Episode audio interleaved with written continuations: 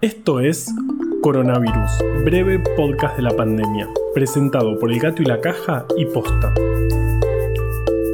Hoy es lunes 27 de abril, día 39 del aislamiento social preventivo y obligatorio en la Argentina.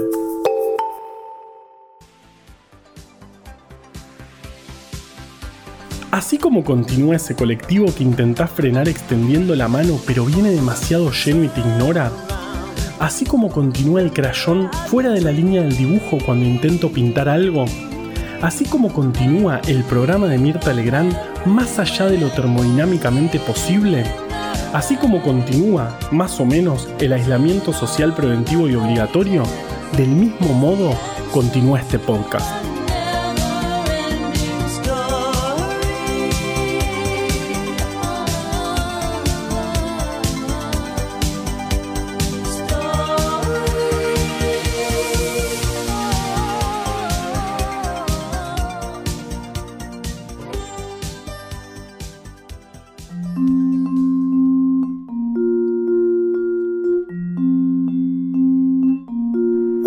De novedades el fin de semana, ¿no?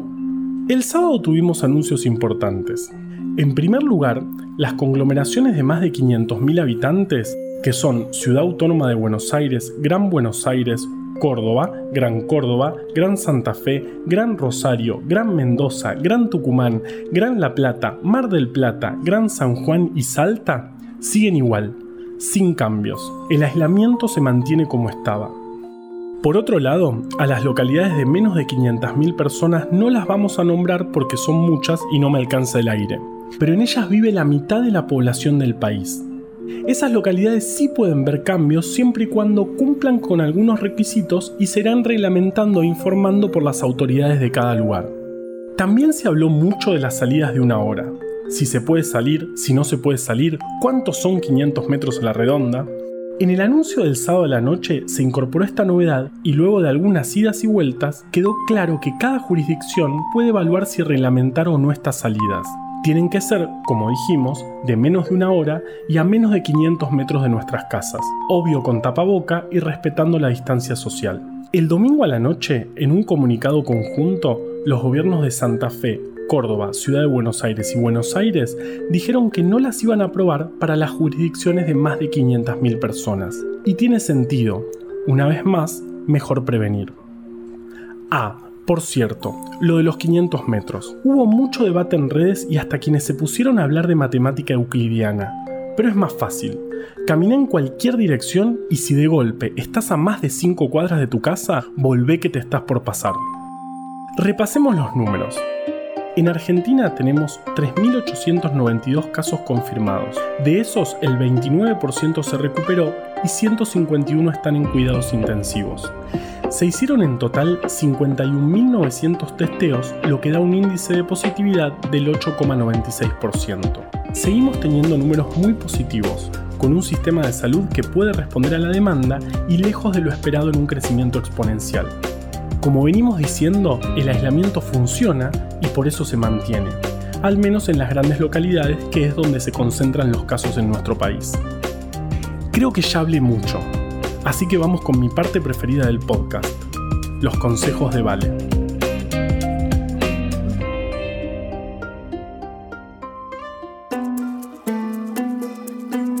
Seguimos en casa, y casualmente es uno de los lugares en donde más frecuentemente aparecen lesiones no intencionales en niños. Antes las llamábamos accidentes hogareños. La cantidad de lesiones no intencionales en Argentina es alta, pero lo bueno es que si tomamos las medidas de prevención, los números pueden disminuir un montón. Uno de los lugares más peligrosos de la casa es el baño. Un niño se puede ahogar en una bañera incluso si hay unos pocos centímetros de agua es importante nunca dejar solo al niño en el baño, ni siquiera el cuidado de otro menor. Apenas terminemos de usar la bañera, vaciémosla por completo. La cocina también es un lugar al que hay que prestarle atención. No se recomienda que los niños entren a la cocina o jueguen allí si se están manipulando objetos calientes. Esto lo dijimos el otro día a partir de una de las declaraciones poco felices de Trump, pero nunca está de más repetirlo. Los elementos tóxicos o de limpieza hay que mantenerlos en su envase original y no en otro recipiente. Además, es importante guardarlo fuera del alcance de los niños, es decir, en altura y preferiblemente bajo llave. Estas son solamente unas pocas de las recomendaciones que hizo la Sociedad Argentina de Pediatría para prevenir situaciones peligrosas. Esto está publicado en el Manual de Prevención de Accidentes disponible en Internet. Si tenemos un niño en casa o alguno visita nuestra casa, aunque sea de forma ocasional, tengámoslo en cuenta. Prevenir es lo más importante. Soy Valeria Sanabria y tengo el interior del placar forrado con plástico de burbujas. El sábado fue el día del ADN porque se cumplieron 67 años de la obtención de su estructura en 1953. Pero no vamos a hablar de la estructura, sino de algo un poco anterior. Vamos a hablar de cuando se descubrió que el ADN lleva la información genética, aquellas características que heredamos de nuestros padres y que eventualmente pasaremos a nuestros hijos. Para eso tenemos que irnos a 1928. ¿Qué año? En 1928 pasó de todo. En Sierra Leona, una ley del gobierno colonial británico prohíbe la esclavitud. En la Unión Soviética, Stalin manda arrestar a León Trotsky. Aparece por primera vez un cortometraje de Mickey Mouse. En la Ciudad del Vaticano, el Papa Pío VI califica públicamente de inmoral el hecho de que las mujeres reciban cursos de educación física. En los Estados Unidos se inaugura el primer servicio analógico de televisión. Nace la línea 59 de colectivos en Argentina y en Inglaterra, Frederick Griffith descubre el principio transformante. ¿El qué? Vamos de a poco. En ese momento se conocían dos cepas de unas bacterias que se llamaban streptococos. Una de esas cepas, cuando se las inoculaba en ratones, era letal, mientras que la otra resultaba inocua. Ahora bien, si uno hervía las bacterias letales y se las inyectaba a los ratoncitos, no pasaba nada. Pero si ese preparado de bacterias hervidas se las mezclaba con las bacterias inocuas y se las inyectaba a los ratones, estos morían. Es decir, que había algo en ese preparado de bacterias hervidas que transformaba las bacterias inocuas en letales, algún tipo de información que se estaba transmitiendo. Ese era el principio transformante de Griffith. Pero durante mucho tiempo la comunidad científica se preguntó cómo funcionaba ese principio transformante, hasta que en 1944, en plena Segunda Guerra Mundial, tres investigadores, Avery, McLeod y McCarthy, de la Universidad de Rockefeller, lo descubrieron. Para eso, trataron los famosos preparados de bacterias letales hervidas con distintas enzimas que degradan selectivamente cada uno de los compuestos dentro de cada preparado. Es decir, destruían una a una las posibles cosas que podían estar generando el problema y así descartaban de a una las opciones. De ese modo, era más fácil entender qué cosa de las células era la que estaba transformando las bacterias inocuas en letales. Cuando degradaron las proteínas, las bacterias seguían siendo letales, no había cambiado nada.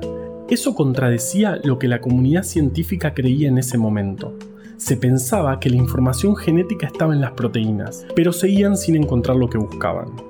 Así que siguieron eliminando selectivamente los compuestos sin que pasara nada hasta que lo trataron con una enzima que degrada el ADN.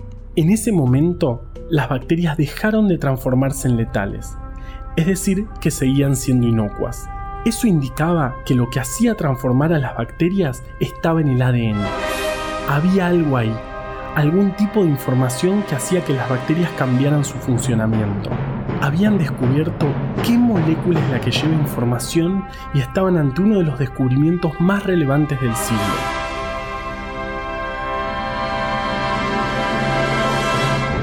Lástima que el pobre Griffith nunca se enteró.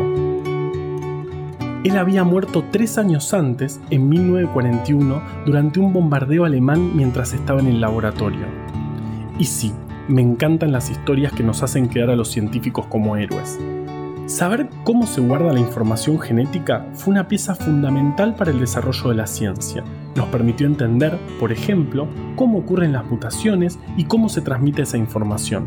Sin ir más lejos, cosa que no podemos hacer porque estamos confinados, las primeras evidencias que tuvimos sobre SARS-CoV-2 fueron gracias a secuenciar su genoma, que sabemos dónde ir a buscarlo gracias a los experimentos de hace 76 años.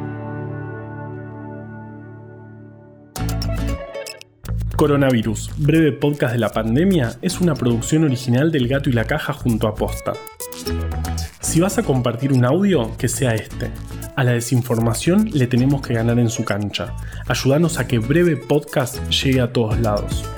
En tiempos de pandemias de información y desinformación, sigamos compartiendo datos confiables. Sumate a bancar estas iniciativas en elgatoylacaja.com barra bancar. Escucha todos los podcasts de Posta en posta.fm. También podés encontrarlos en Spotify, Apple Podcast y tu app de podcast favorita. En la coordinación general de este podcast estuvo Nahuel Ugacio. Nos da consejos desde el armario Valeria Sanabria. Producción por posta Luciano Banchero y Diego del Agostino. En la edición, Leo Fernández. La identidad visual del podcast es de Belén Kakefuku. Este episodio fue escrito por Juan Cruz Balián, Valeria Sanabria, Ezequiel Calvo y por mí. Yo soy Juan Manuel Carballeda. Quédate en tu casa y nos escuchamos mañana.